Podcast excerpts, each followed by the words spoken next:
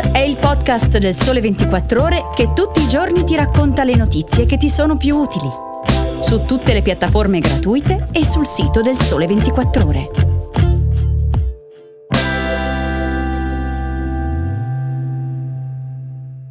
Volare, oh, cantare, oh, nel blu dipinto di blu, nel blu dipinto di blu. Io sono Stefano Salis e questo è Start di domenica 4 giugno. Nel blu dipinto di blu cantava Domenico Modugno, portando l'Italia del boom in tutto il mondo. Le braccia spalancate, quel sogno così che penso non ritorni mai più, quella felicità di avere a portata di mano una società che si tuffa nella modernità per starci stabilmente. E di blu, meglio di alcune sfumature di blu, parleremo nel domenicale del Sole 24 ore di questa settimana. Seguiteci, perché sono dei blu che conducono in mondi diversi, ma ci permettono di sognare, di riflettere e anche magari di immalinconirci. Dopotutto la lingua inglese usa proprio questa parola, blu, per trasmettere questo sentimento, ma di uscirne al meglio. Dici blu e dici cielo o acqua. E lo diciamo invece insieme per una mostra, ora a Palazzo Reale, che è andata a visitare per noi Ada Masoero, dove tutto si mischia, realtà e illusione. Provate a immaginare. Siamo in una sala buia di Palazzo Reale, a Milano, e le barchette che vediamo non dondolano per effetto dell'acqua, ma per l'effetto artificiale di un dispositivo. E l'acqua non è acqua, ma è solo simulata. Tutto però è talmente ovvio, risaputo e verosimile da sembrare vero e da indurci a percorrere quel pontile in cerca di qualche dato che fughi la sensazione di acuto, crescente disagio che tutti proviamo. Per dirla con Freud, questa visione ci immerge nel perturbante, cioè in quella situazione di dissonanza cognitiva, scrive Masuero, in cui qualcosa ci appare al contempo molto familiare e molto estraneo. E il titolo stesso, Port of Reflections, con la sua ambiguità semantica, ci induce a riflettere su ciò che vediamo, spingendoci a esplorare l'opera più in profondità. L'interazione fra l'opera e lo spettatore che diventa sempre parte attiva dell'opera stessa, costituisce uno dei fondamenti del lavoro di Leandro Ehrlich, l'artista argentino che a soli 28 anni ha rappresentato il suo paese alla 49esima Biennale di Venezia e che da allora ha esposto ovunque nel mondo i suoi destabilizzanti sortilegi percettivi. Mai prima d'ora, però, in Europa, almeno in una mostra vasta come questa, curata da Francesco Stocchi e realizzata da Palazzo Reale con Artemisia e Studio Ehrlich.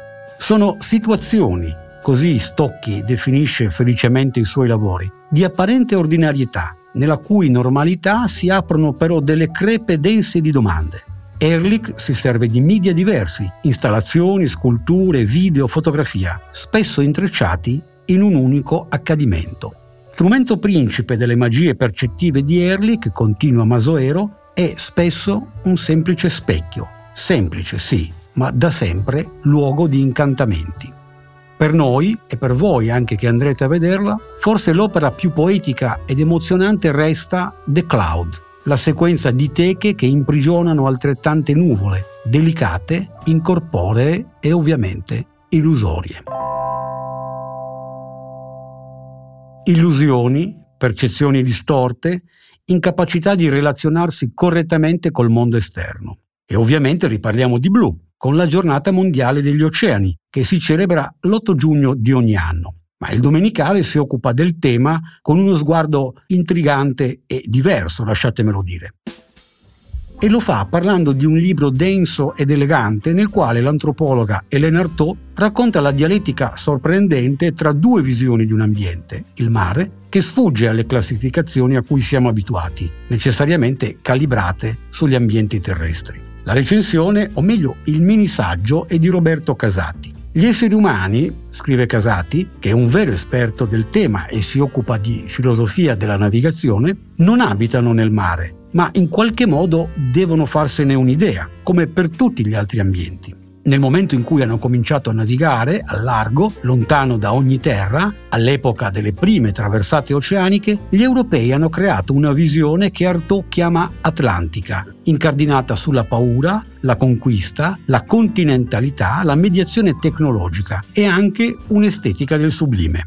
Il paradigma atlantico ha avuto più di un'occasione per ripensare a se stesso, di mettere in moto quella che Artaud chiama una riflessività inedita. L'esplorazione e la colonizzazione europee si sono aperte alla vastità incomprensibile del Pacifico e all'ancora più incomprensibile presenza di popolazioni autoctone, culture ricche e commerci floridi su isole tra loro distanti e di difficile accesso. L'incomprensione riguarda anzitutto la tecnologia. I catamarani leggeri usati in Polinesia apparivano agli europei completamente inadatti alla navigazione oceanica di lungo corso. Se i Cook e i Bougainville avessero meglio sondato le capacità marinare dei catamarani, forse un dialogo si sarebbe potuto creare. Ma le categorie occidentali hanno filtrato la visione pacifica. Secondo Artaud, la visione pacifica è sensibile, è sociale, è fluida, affettiva, centrata sul corpo e sull'immersione e crea legami di affinità e di parentela con l'ambiente marino. Artaud ripercorre le tappe del confronto atlantico-pacifico, ammettendo che si tratta di un'archeologia culturale difficile. Quello che sappiamo dell'antica visione pacifica viene dai primi resoconti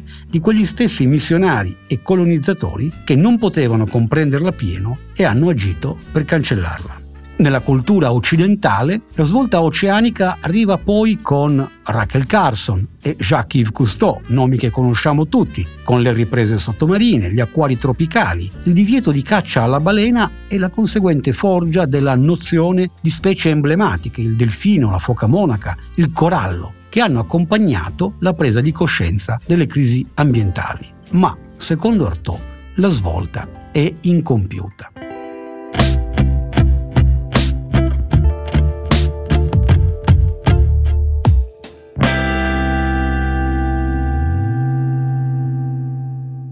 Infine l'ultimo blu, corredato da una bella foto con sfondo blu, in questo caso del campo da tennis, ecco la riflessione di Matteo Codignola sul ritiro di Roger Federer.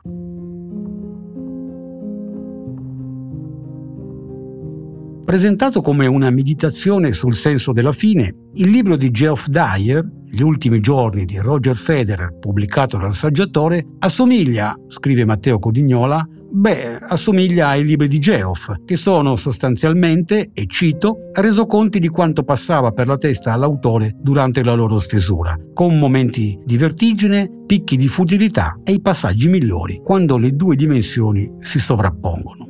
Il tramonto di Federer, scrive Codignola, è stato molto lungo e ha compreso il momento più fulgido della sua carriera, il trionfale ritorno in scena nel 2017. Ma un vero e proprio passo d'addio, Roger non se lo è mai concesso, a meno di non considerare tale il pianto di coppia con Rafa dopo il match di Coppa Laver 2022. Una cerimonia instagrammata ad nauseam, ma molto diversa da quella prevista che, a giudicare dal numero sospetto di passeggeri con passaporto svizzero in arrivo a Londra nei primi giorni del luglio 2019, avrebbe dovuto coincidere con l'ultima vittoria di Roger a Wimbledon e, stando ai si dice, essere annunciato durante la premiazione. Come è tuttavia noto, purtroppo, a due punti da quel risultato Roger ha fatto quello che aveva già fatto un po' troppe volte, a due punti da risultati analoghi, o anche a uno, e da lì in avanti ha giochicchiato a singhiozzo fino a che l'ultimo infortunio non glielo ha impedito in via definitiva. Un anticlimax, indubbiamente,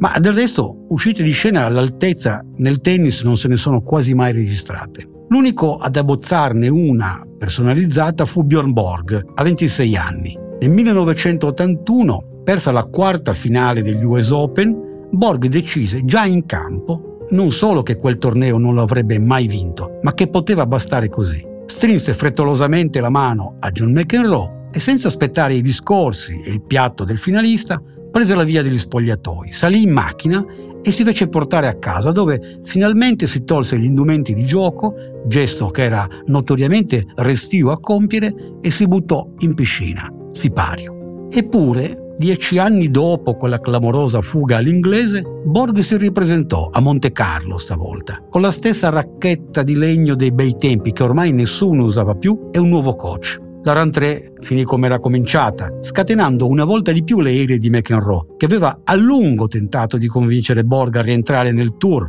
finché la cosa avrebbe avuto senso da un punto di vista almeno agonistico. Senza il suo arcirivale, Super Brat, era infatti andato alla deriva per anni, toccando eccessi di sregolatezza che avevano finito per suggerire l'adozione del rigido codice di comportamento tuttora in vigore nel circuito. Poi si era ritirato a sua volta e quando mesi dopo qualcuno gli aveva chiesto chi pensava avrebbe vinto il primo Wimbledon senza di lui, se n'era uscito con quello che poteva sembrare una battuta a chi non sapesse almeno con chi stava parlando. Ma perché? Lo giocano lo stesso?